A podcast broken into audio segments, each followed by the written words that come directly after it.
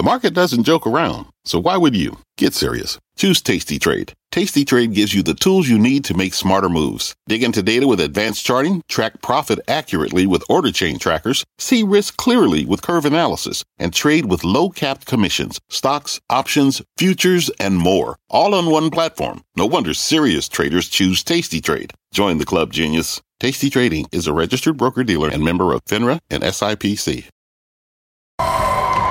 Well, that is your scorecard on Wall Street, but winners stay late. Welcome to Closing Bell Overtime. I'm Jon Fortt at CNBC headquarters.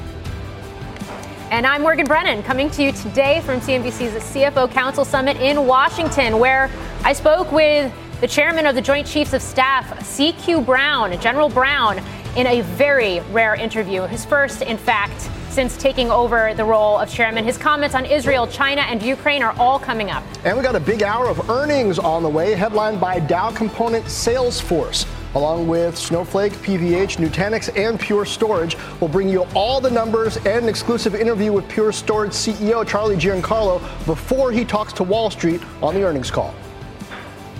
But as we await those numbers, let's begin with the market action. The major average Major averages having an up and down session with small caps outperforming today. The yields on the 10 year Treasury touching their lowest level since November, actually finishing down below 4.3%. Let's bring in our market panel. Joining us now is Barbara Doran of BD8 Capital Partners and Scott Wren of Wells Fargo Investment Institute. Good afternoon to you both. Scott, I'll start with you because you've you've been cautious on the market and you've talked about defensive posturing uh, where equities are concerned in general. I mean, we just saw a roughly 70 basis point move in the 10 year Treasury yield lower since the end of October. And yes, we saw a voraciously fast move higher ahead of that. But if we continue to see this move lower in yields, how positive is that to equities, at least here in the near term? Well, I mean, I think Morgan certainly the stock market's reacting to positive yields, and and as far as the equity market goes, I think the S and P 500, you know, we're at the top of the end of the range now. I think uh, today, you know, clearly we are bumping against uh, the July highs, and I would argue probably, you know, the technical resistance is really uh, more up at 46.30. So from today's highs up to 46.30, you know, I think that's going to be a tough road to hoe to get up above that because really the next stop is the record high. Uh, but these yields, I would would say, you know, we've had a four to four and a half uh, year-end range. We actually think at the end of next year, uh, rates will be closer to five percent because we expect a recovery in the back half of the year. But you know, uh, your previous guest talked about normalization, and there's a lot of that going on. And you know, if you think historically, I mean, four and a half, five percent, four to five percent ten-year yield. I mean, that's nothing to get worked up about. It's a lot higher than it was uh, two years ago, but uh, but certainly uh, not you know some death knell for the stock market. Yeah, uh, I do want to note that we have blue chip Salesforce. Those results are out. We're going through the numbers. We're going to bring those to uh, our viewers as, as, soon as we can. In the meantime, Barb, um, the Waller comments perceived as pretty dovish yesterday, really helping to move the markets, both the bond and the stock markets here this week. But uh, I want to play a soundbite from Barkin, uh, who was here at the CFO Council and spoke to our Steve Liesman earlier today. Take a listen if you believe, as I believe, that uh, inflation is going to be stubborner than I would like it to be, then I think talking about reducing uh, rates at this point is just premature. All right, so that was Fed President uh, Tom Barkin. Barb, I want to get your thoughts on that because uh, you could argue that we're starting to see a divergence in terms of how different Fed officials are viewing this hiking cycle, where we're at in it, and what that's going to mean to actual cuts next year at a time where the market's aggressively pricing that in. Yeah, well, I think you're going to see a divergence of opinion as we have all along. I think when you heard Powell at the last Fed meeting, he said they've pretty much got it right. And so I think that um, I would discount his comments. I mean, I think the market is clearly telling us the Fed is done hiking rates. And right now, the market is the Fed funds futures are discounting about um, a full percentage point cut. And in fact, if you look at June, the probabilities are about 92% for a cut. And in March, it's already up to 44%. So I think that you look at all the economic slowing and wages and jobs, that sort of thing. I think that there there is uh, it's clear that things are slowing and so and inflation is coming down and you saw this morning you know with the uh, revised third quarter um, gdp mm. showed growth and real productivity, and a slight drop in the core pricing um, inflation. So we're going to okay. see tomorrow when we get uh, inflation numbers in. All right, hold tight. We are ready with those Salesforce numbers with the shares moving higher in overtime after hours, up about 4%. Julia Boorstin has the numbers. Julia.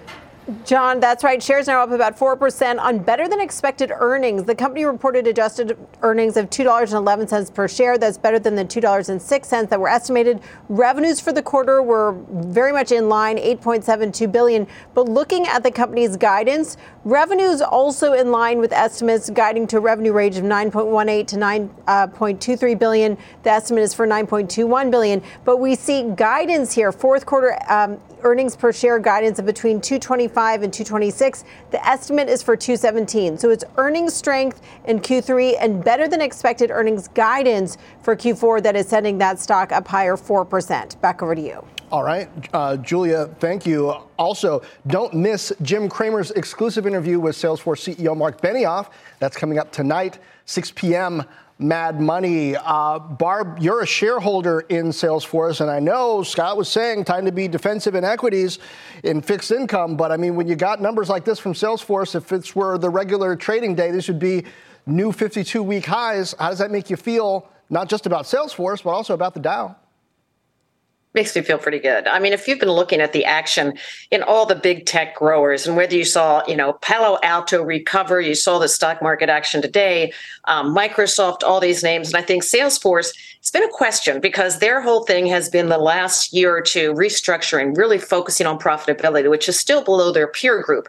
And they've had a little decel and revenue growth, but they have huge potential going down. So their guide going forward. So their guidance is very important. You know, they have not even begun to tap in the AI opportunity. And some would argue they're a little bit behind there, but there's huge potential in so many ways for them, not just cross selling into their existing base, but also in new business. So we also have to see their guidance on what they see with their customers. Okay, I also want to mention Pure Storage numbers are out. We'll bring those to you in just a moment. That stock is moving down about 9.5% at the moment. Um, can, we, can we do those now? Okay, I'll bring those to you in just a moment. Scott, you're the one who is a little more defensive here. Uh, what does this, what's the impact, you think, of these CRM numbers on the broader market? Well, John, I think you have to look beyond, you know, earnings season is what happened before, and we're trying to look ahead. And, you know, today's uh, the beige book today, I mean, I think it just showed exactly what we've been thinking. And, and if I could look at my list, cons- consumers are pulling back. They're more price sensitive. The labor market's easing. Credit's tougher to get. Delinquencies are rising. Inflation's moderating. That's good. Pricing power is waning. I mean, I think all of those things suggests we're going to see a slowdown here, and it may, you know, we're, we're looking for even possibly a moderate recession as we move through uh, the year. So I think there's some headwinds out there. Um, I think it's it's not all you know clear. Um, I think I can say with quite a bit of certainty if the, if this core inflation hangs up in this three and a half to four percent range, I mean, the Fed might watch it for a few months, but if it's hung up there, they're going to raise rates again. I mean, they're not going to put up with three and a half to four percent core inflation. So, is it going to move down over the course of the next year? You know, we think it will, um, but it could hang up there for a lot longer than some people think. All right, uh, makes sense. Let's get to those pure storage numbers now. Let's see the chart. Yeah, it, it is down about 13% at the moment after hours. Uh, revenue came in about in line at 762 million uh, for Q3. Subscription services revenue uh, about in line at 309.6 million. Uh, earnings per share 50 cents adjusted versus 40 cents uh, expected. So all of that is good. The guidance is where there got to be some questions and concerns here. Uh, the street was looking for 900 at $19 million if you round higher in Q4, fiscal Q4 revenue, and Pure is guiding to 782. Also to operating margins, um, Pure is guiding to operating margins of 19%. The street was looking for 21.6 percent. That could be why the stock is down. Once again, Pure Storage's CEO is going to break down these results with us in just moments later in the show before he speaks to analysts on the earnings call. And Morgan, we've got a lot to talk about. We really have a lot to talk about. And in a day that is very much defined by tech and retail earnings, we have another mover to tell you about in the meantime, and that's Snowflake. Those results are out. Steve Kovach has the numbers. Steve. Yeah, Morgan, and it's popping here um, on a beat on the top and bottom lines and strong guidance. So let's go over these results. Uh, EPS coming in at 25 cents adjusted compared to the 16 uh, cent expectations. Revenues coming in at 734 million versus 713 million expected. And this is product revenue guidance that they're giving, not the full guidance, uh, but it is mostly product revenue.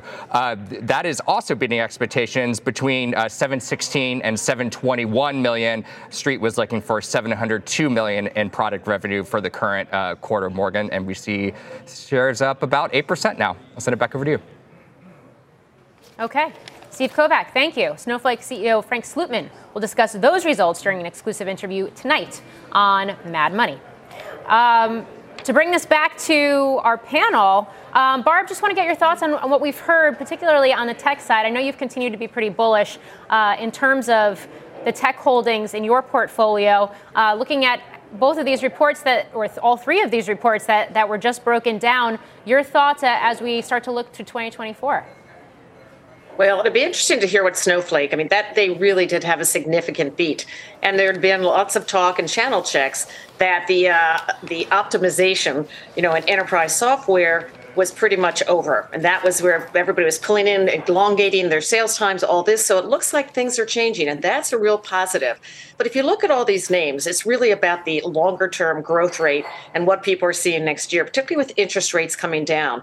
If, and also, if Scott is right, and we really we are in a slowdown, it's a question of how much, you are going to be in names that have real growth. And certainly the AI is part of all the three stories that we talked about. Salesforce is probably, you know, 18, 24 months out. Snowflake has already about 10% of their sales in AI, and that's going to be an interesting update um, on the call, how much and how fast that is going. So I think tech is still, things we're hearing that this AI is early on and is going to be very powerful. Mm. Scott, I mean, to go back to the slowdown comments you did make just a few moments ago, um, when, when you think defensive, whether it is in stocks, whether it is in bonds or fixed income, I should say, what does that look like? Well, for us, our portfolio, Morgan, we've we've uh, the last time we were up in this zone in stocks, uh, we pulled money out of equities, we put it in short term fixed income. We still like that. Uh, when rates anywhere north of four and a quarter, we think is a good place to lock in some of these longer term rates and fixed income. Um, we've liked in terms of sectors, uh, we've kind of gravitated towards some things that have been underperformers, uh, healthcare, industrials, uh, materials. Uh, those are some of the things that we've become more interested in. We had been overweight technology, uh, but when the last time the market was up here, we pulled back on that as well. Now, would we be looking for a, a place to reestablish some positions lower? Yes. Um, we had a little bit of a chance to do that. Didn't really quite make the move. Didn't get quite as low as we thought. But I, I think right now, you know, we like bonds more than we like stocks, uh, particularly at these at these levels. And I think really, Morgan, for us, you know, we're optimistic. We've got a 4,700 target out there for the end of next year. Uh, we just think we're going to have a better spot to buy some equities. It's going to be a bumpy ride between here and the end of next year, and we want to be ready to take advantage of it while playing defense right now. Okay, we'll see if you get another good chance to do that. Scott Wren, Barbara Doran, thank you. Thank you. Now let's bring in senior markets commentator Michael Santoli with a look at which stocks have outperformed in this month's rally. Mike? Yeah, John, bit of a bit of a stampede back toward the riskier parts of this market. One way to gauge that is the quote higher beta parts of the S&P 500, the stocks that move the most uh, relative to the overall index. So this on a month-to-date basis, you see them really racing ahead of the quality basket, which is not 100% opposite to high beta, but it's the more stable, uh, big cap, consistently profitable uh, type companies. So you see, this shows you a bit of a risk on tone to the markets. However, it is really a catch up move. Look at the same relationship on a year to date basis, and you see that the quality trade is still uh, outperforming by quite a bit. And in fact, when the market has gotten a bit frothy, it was both at the very beginning of February, there was a real kind of junk rally to start the year in January, uh, and that was high beta really raced ahead. Similarly, at the top of the market uh, for the year in July, you had that situation. So here, it's not quite at any kind of extremes, even though some of the speculative stocks are starting to run. Now, in terms of sentiment, uh, you see the investors' intelligence bull versus bear spread uh, has recovered a bit. Now, this goes back to 2015. So you see, when we're in bull market mode, it's kind of up here. There's a lot more bulls than bears, and we were even higher than this back in July as we did peak in the market. So we're rebuilding confidence, but not yet, to my mind, at an over optimistic spot where you have to start worrying everybody getting a little bit reckless. And as you can see, too, if we are in an uptrending market, as we were in, for example, most of, uh, of 2017, uh, then it's not that weird to have a lot more bulls than bears. Uh, so it's not purely a contrarian indicator when we get to those points, John. Well, how large are these bulls, though, yeah. Mike? I mean, just in terms of size around some of these stocks, we're talking about high quality. And, you know, weeks ago, we talked about the correlation between quality and size. If we were to yeah. look at the Russell 2000 over this same period, how has it fared versus the other indices? I mean, it's it's lagged terribly. In fact, at a record pace, it has uh, trailed behind the very largest stocks. So I, I, agree with the tone of the question, though, which is sure, people are saying they're feeling better about the market. Maybe there's some more upside. We got some seasonal strength, but it doesn't seem as if people have really high sights in terms of how far this can run or wanting to grab for sort of the riskiest, most leveraged plays on any further uptrend. Maybe that's to come. Okay, Mike Santoli, thank you. We'll see you a little bit later this hour. Nutanix earnings are out. Steve Kovach is back with those numbers. Steve. Yeah, Morgan, and the shares are up better than 5% here after beating on the top and bottom lines. EPS coming in at 29 cents adjusted versus estimates of 17 cents, and revenues beating by about 10 million bucks here, 511 million dollars versus the 501 million dollars the street was looking for. Also giving some strong Q2 revenue guidance and strong full fiscal year revenue guidance. We're seeing shares up now just under 5% now, Morgan. Uh, interesting move, Steve Kovach and Morgan. I, I want to point out this is another multi-cloud play. I'm, I'm going to speak with CEO Rajiv Ramaswami after these results and bring the viewers uh, insights tomorrow on overtime as warranted. We're looking forward to that. It's been quite a quite a day for tech earnings, and to your point, for some of the, for some relatively strong guidance, although mixed picture, but uh, with Pure Storage, but some relatively strong guidance speaking to the uncertainty around the macroeconomic environment and what that spending is look like, looking like, and how some of these tech companies, these cloud players, are navigating right now, continuing to grow that demand. Uh, so looking forward to that.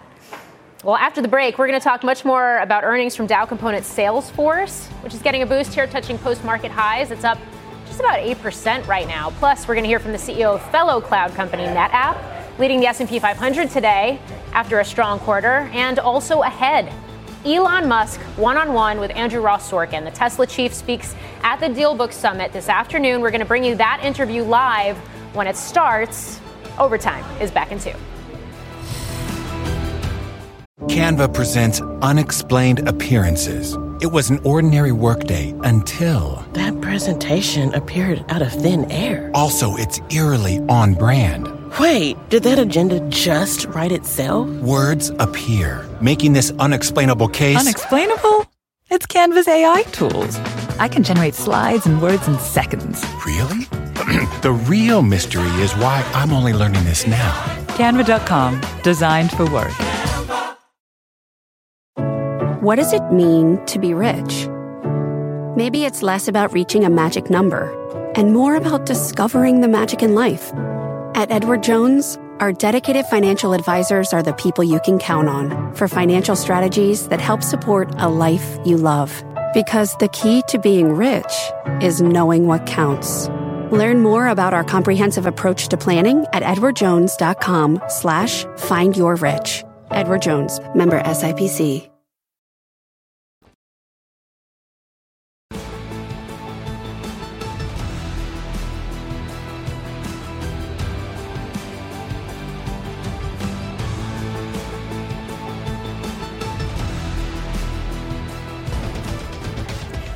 Welcome back to Overtime. Costco's no- November same store sales are out and reporting a 3.5% increase compared to last year. That includes gasoline and any impact from foreign exchange. E commerce sales were up 9.9%, and U.S. sales rose 1.8% during the month. We're going to get the full earnings from Costco in a few weeks on December 14th. Uh, the CEO also commenting on the death of board member Charlie Munger, saying, quote, no one loved Costco more than Charlie. The company benefited greatly from his wisdom over the last quarter century plus. We at Costco extend our deep condolences to his family. And PVH earnings are out. Julia Boorstin has those numbers. Julia.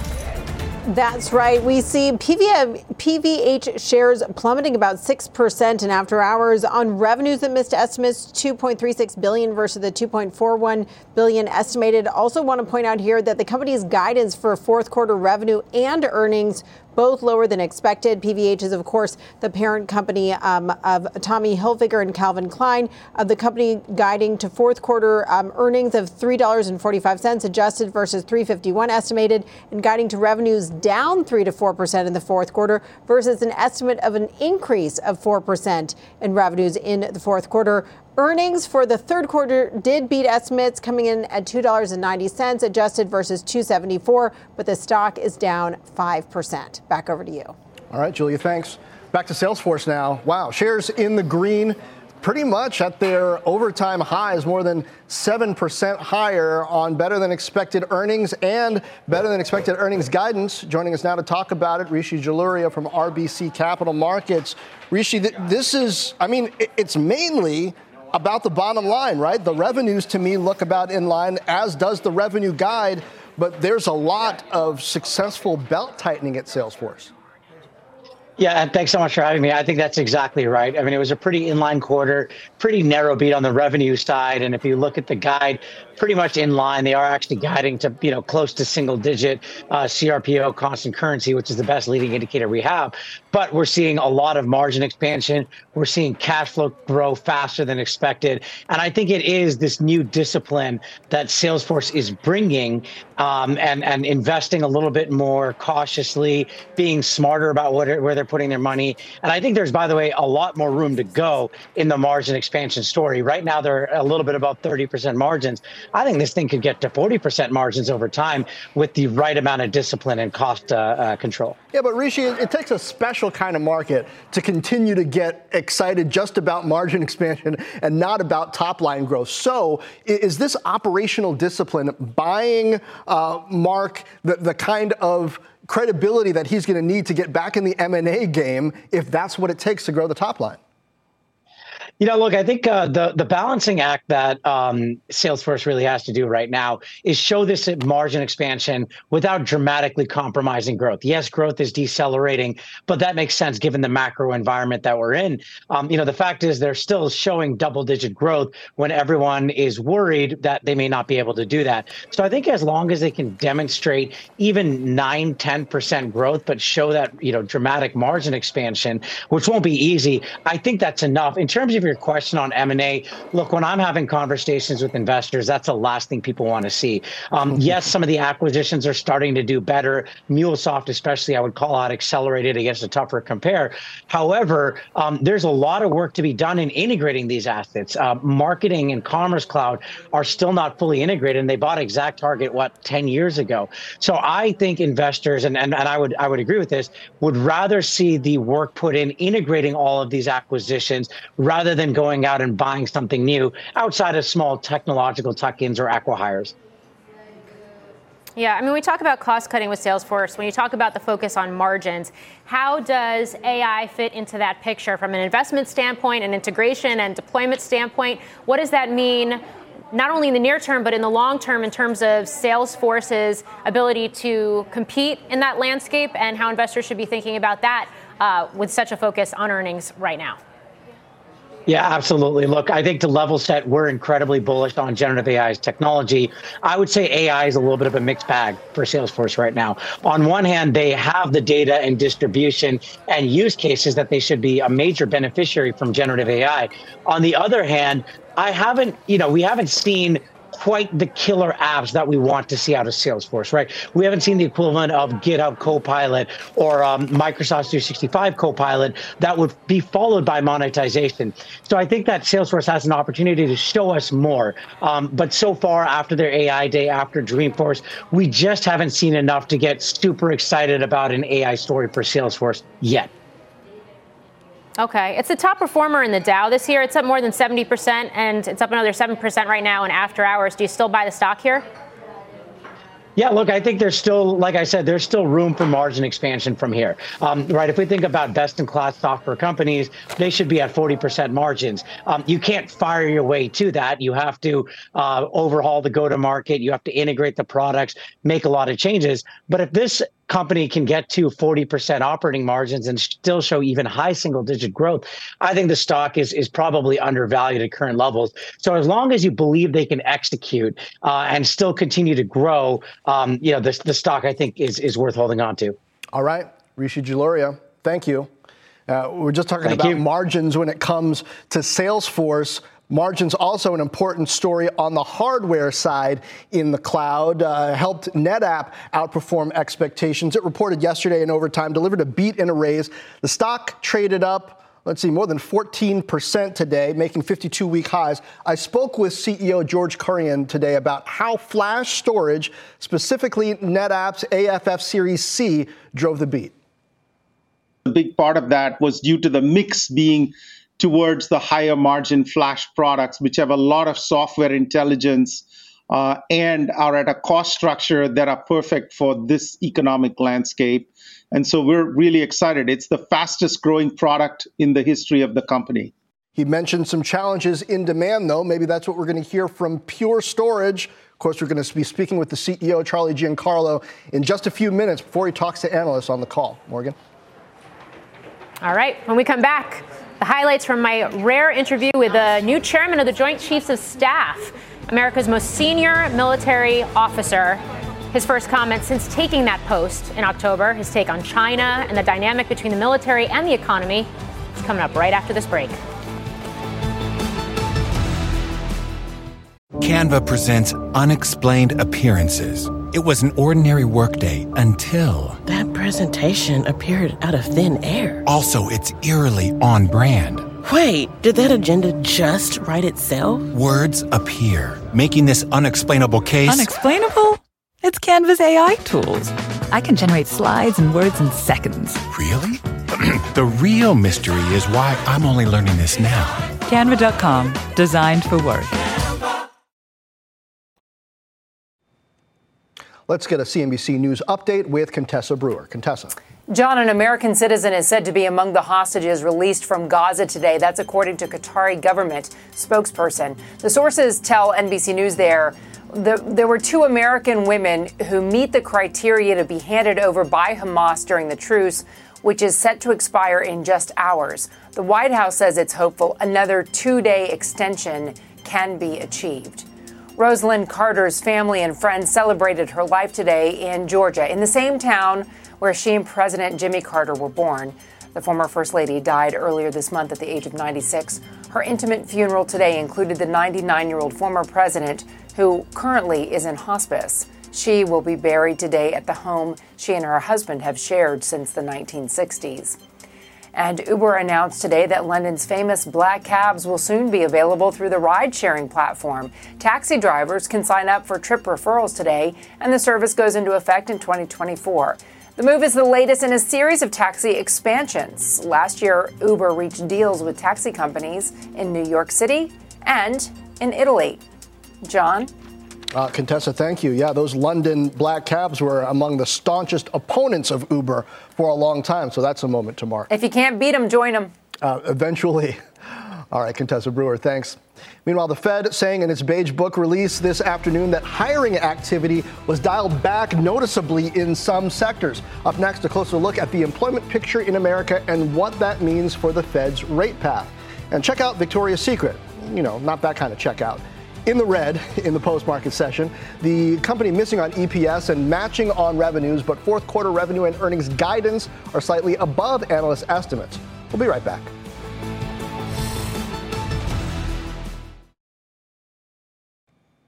Welcome back to Overtime. Michael Santoli is back with a look at what we really think about the job market. Mike?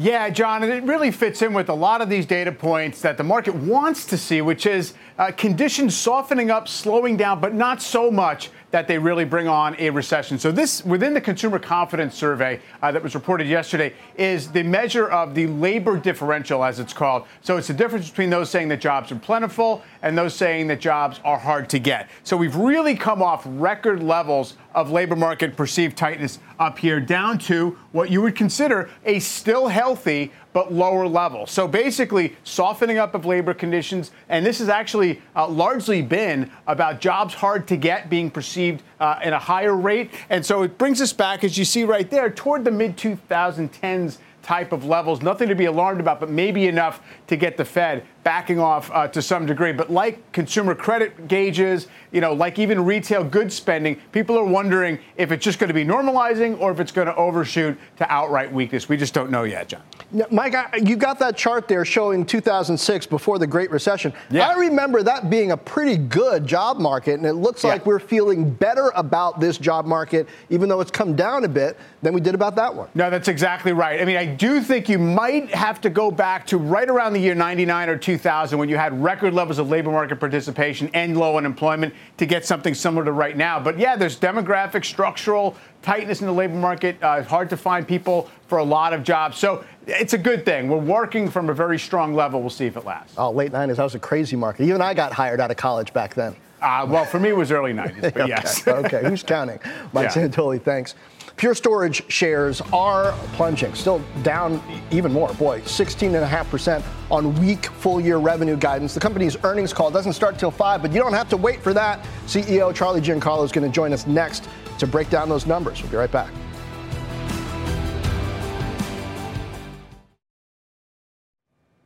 We have a news alert on Disney. Julia Boorstin has it. Julia? Jon Disney announcing two big appointments to its board James Gorman, who is chairman and CEO of Morgan Stanley, as well as Sir Jeremy Darroch, a veteran media exec and former group chief executive of Sky. Their appointments effective January, February 5th and January 9th, respectively. Now, this all comes amid speculation that Nelson Peltz would resume his proxy battle against Disney and push for a board seat. Disney emphasizing the, the expertise of these two appointments. I have to point out that this comes right on the heels of Bob Iger saying to our colleague Andrew Ross Sorkin today that if Nelson Peltz were to push for a board seat, it's not necessarily um, a sure thing that he would get it because there's such an emphasis on having people on the board who have valuable expertise. The company is saying James and Ger- Jeremy are both, and this is Mark Parker, chairman of the board, saying James and Jeremy, both widely respected leaders in their industries and their expertise will complement the talents and experience of the Disney board as we continue to focus on delivering for consumers and shareholders alike alike. So, Jon, seems like a pointed response, getting ahead of that Nelson Peltz push. So that's how we should view this. This is kind of like a tight end move, trying to block out Nelson Peltz from, from getting on the board by saying, look who we have now. Well, look, this is certainly, these are two certainly uh, experienced men who would add value to the board, especially if you think about who else is on the board. But I think it's notable if you think about the timing. Next week is when the call for nominations would begin for any potential activist investor to nominate um, someone for the board. So that's the date that we were watching to see if Nelson Peltz were to nominate himself or someone else to represent him. So this is getting in right ahead of that. Okay, we're about to see. Julia Boorstin, thank you. Let's take another look at Pure Storage. Shares down about 15% after hours after providing guidance that disappointed the street for the current quarter. Joining us now is Pure Storage CEO Charlie Giancarlo. Uh, Charlie, thanks Jon. for coming on. Uh, let's you get bet. right to it. What did what did the street and maybe Pure itself get wrong about Q4? It looks like it's about in line with what the, the previous quarter was, but the street was expecting a big surge in revenue. Right. Well, what's really happening, and I think as the street uh, analysts and, and, investors pour through the uh, the numbers, what they'll find is it's actually a good story. Our uh, accelerated transition towards a consumption and uh, subscription model is really having an effect. And what we're seeing is that as we move to the subscription model, of course, that means that near term capex revenue uh, is substituted by longer term and richer um, subscription and consumption revenue. And most of that, uh, most of the change in the forecast is really due to that accelerated approach towards the uh, consumption model. Uh, even with that, though, if I could add, okay. you know, we're still the only uh, storage company that is growing this market. The overall market is declining. All of our major competitors competitors are their their year-over-year growth is is negative. Our year-over-year growth continues to be positive, even with the headwind of an accelerated consumption model. Uh, it's an expectations game for sure. Also, looking at operating margins projected for Q4, uh, I, I, think you said 19%. The street was expecting 21.6. Does the does the switch to subscription uh, explain that as well? It does because of the deferral of the revenue, mm. and so your your costs, uh, you know, your costs are your costs. Uh, the deferral of the revenue changes the margin profile. What are you seeing in Flash? Uh, I was just speaking with uh, a rival in the space, NetApp today. It had a report uh, last night. As you mentioned, it wasn't so much a top line story for them, but uh, but bottom line was stronger than the street expected, and they got some benefit from their their flash pricing. What are you seeing there? Well, we have record gross margins this quarter, so flash pricing, uh, that is, uh, uh, flash product pricing remains strong in the market. So overall, that was good. What we are seeing, though, is you know the transition from disk to flash. As I've said in the past, I think within five years, flash will replace all disk, certainly in enterprise and increasingly in the hyperscalers as well. So, you know, this is a trend that that we continue to pursue, in fact, lead, and and believe that you know that the wind is at our back in that sense. Charlie, it's Morgan. Uh, you mentioned the fact that you're the only one growing in the storage market right now. What do you attribute that growth to? How much of this is the impact of AI on your customers' spending and what that means for storage requirements versus other things? Yeah. Well, we had a double digit number of uh, AI wins this past quarter, but frankly, AI is still overall a relatively small portion of the overall storage market, which is huge, right? Over $50 billion. And, uh, you know, our success really springs from several things. One is we bring to our customer, for the first time in storage, really, a single operating environment that really manages all of their uh, different types of storage, block, file, and object at all the full range of price performance, whereas uh, competitors generally have multiple different products to address each specific uh, use case. And the second thing is we've really brought what we call a cloud operating model to operating this storage. It is uh, far more reliable. It operates, um, you know, completely through a set of, uh, of APIs. It can be consumed like the cloud, which is our growth of the Evergreen One consumption uh, oriented business model. It can operate both on prem and in the cloud. And the entire, um, our entire suite of uh, capabilities can be managed like the cloud. That is, as a pool of storage, as a cloud of storage, rather than as individual arrays. So these are really firsts in the industry, and it really accounts for our growth and success. All right, the stock coming further off the lows as you've been talking to us. We'll let you get ready for that analyst call. Charlie Giancarlo, the CEO of Pure Storage. Thanks for being with us. Thank you, Jon. Yes, bye bye. Up next, we'll hear from the chairman of the Joint Chiefs of Staff in his first broadcast interview since taking on that role. His thoughts on Israel, China, the budget, Ukraine, when overtime returns.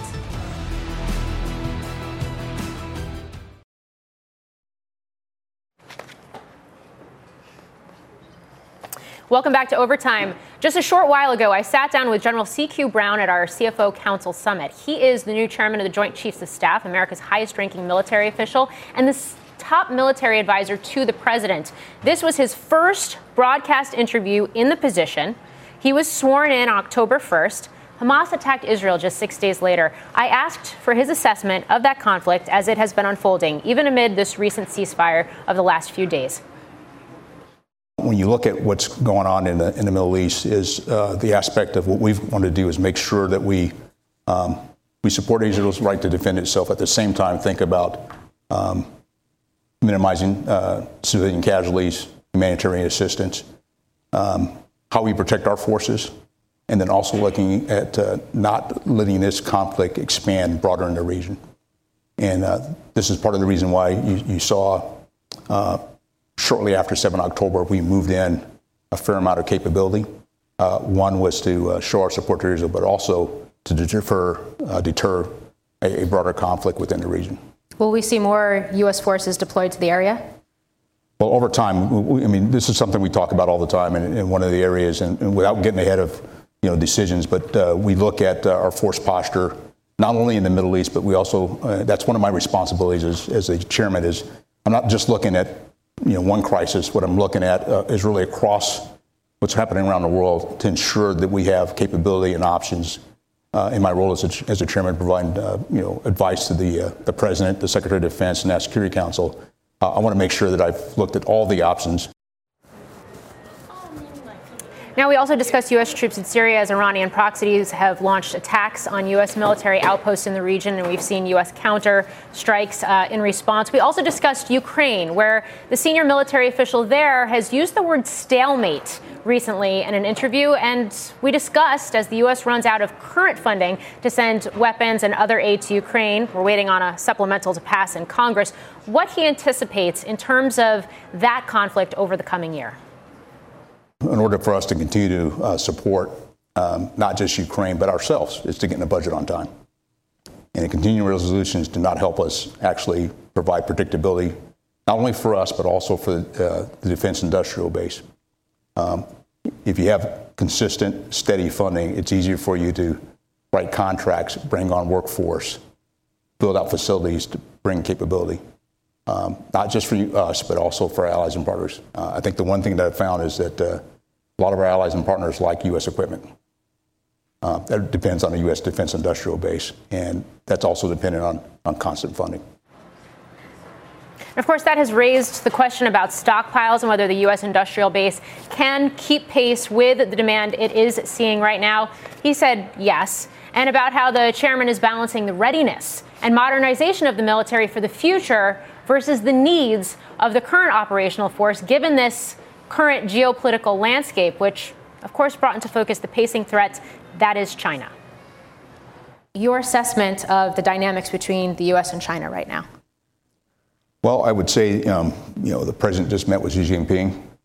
Um, the fact that the, there's a, they're open to military to military dialogue.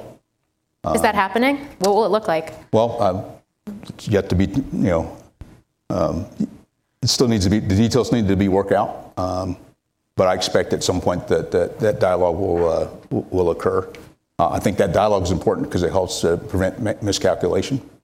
Uh, but I also think through the aspect, it's not just um, what we do as a military, it's what we do um, across what I would say all the instruments of power. What we do uh, diplomatically, what we do economically, uh, how we play in the information space. And, um, you know, the economic piece plays a key role in um, deterrence and how we work with our allies and partners. And if you think about the Indo-Pacific, how much uh, activity goes, how intertwined we are economically uh, with the Indo-Pacific, um, any type of military conflict will really disrupt the world economy. Okay, I'm not an economist, but I just kind of thinking, based on what I've uh, been able to study, is that has an impact, and, and, that's why it's so important that all those play together, and we think about it more uh, holistically, not just from military. So we play a role as a military, um, but we want to be the you know a small m to a capital D, capital I, capital uh, E.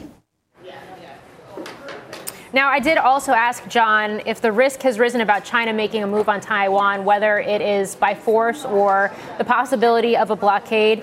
To that, he said it depends. His response is to be ready as a joint force to pay attention to all the factors that are going to play into the forefront, and noted that the fact that President Biden and President Xi of China were able to sit down and have a conversation recently helps to bring down the potential tension uh, around that dynamic and that island. Uh, but the full interview, which was a wide ranging interview, it lasted more than 25 minutes, almost 30 minutes, is on CNBC.com. You can find it there, CNBC.com slash CFO.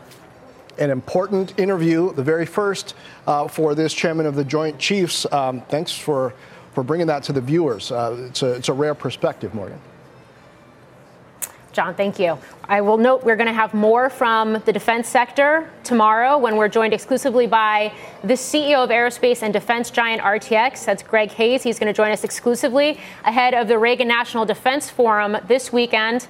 I'm headed there next in California. So we have much more to bring on this topic geopolitically and what it means for that defense industrial base over the next couple of days as well. Well, continue to travel safe Speaking of moving, GM shares revving higher today because a huge stock buyback is making it a top performer in the S&P 500. Find out what CEO Mary Barra says about that move when overtime returns. Plus, Elon Musk expected to speak with Andrew Ross Sorkin at the New York Times Dealbook Summit this afternoon. CNBC will bring that to you live when it starts. We'll be right back.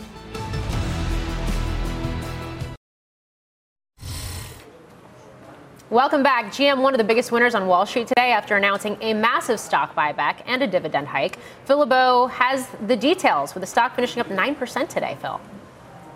Yeah, you get a stock pop like that when you say we're acceler- we're doing an accelerated share repurchase, where they basically go to an investment bank and they say buy it back, do it quickly, and that's what's going to happen. Take 17% of the shares off the street. That's why you see the pop uh, in shares of General Motors. They also issued new guidance for 2023, and they also talked about having greater efficiency and greater execution, not only for the remainder of this year, but into 24 and to 25. What about Cruise, a program that has had a number of issues over the last couple of months? The Cruise CEO resigning what within the last couple of weeks. Mary Barra was asked about that today by analysts. They are doing an independent review. They have an outside firm doing a review of Cruise. Once that done, that's done, they'll make uh, some decisions about how much they invest in Cruise, what the future is for Cruise. And the other focus for Mary Barra and the GM board, bring out more lower priced EV models. We have the Bolt there that's done very well as we get more and more um, of our Chevy Blazer EVs and Chevy Equinox EVs into the market. I think we're going to be hitting a sweet spot with a vehicle that has no excuses. There's no uh, sacrifices that someone has to make. Quickly take a look at shares of GM, the $10 billion stock repurchase program. Again, that is taking 17%, roughly speaking, of their shares off the street almost immediately, Morgan. And they also are raising their quarterly dividend by 33%, going up to 12 cents a share in the first quarter of next year. Guys, back to you. All okay. right. All right. Phil LeBeau, thank you. I mean, Jon, PCE tomorrow. We get more earnings, including Dell, Marvell, Ulta tomorrow, but really focused on Salesforce and what Marc Benioff is going to have to say on CNBC later. We know it's been the comeback hit of the Dow this year. Also, Nutanix, it's taken another leg higher, up 8%. It's tripled off the June lows, uh, back in the 10 billion market cap territory. That does it for us. Fast Money starts now. From a flat tire in the city to a dead battery on a distant drive. AAA is partnering with T Mobile for Business to accelerate response times and get more drivers back on the road fast. Our nationwide connectivity powers location telematics, so AAA's fleet can find stranded drivers quickly while being fully equipped with the in vehicle tools to have answers when they get there. This is elevating the member experience. This is AAA with T Mobile for Business. Take your business further at T-Mobile.com slash now.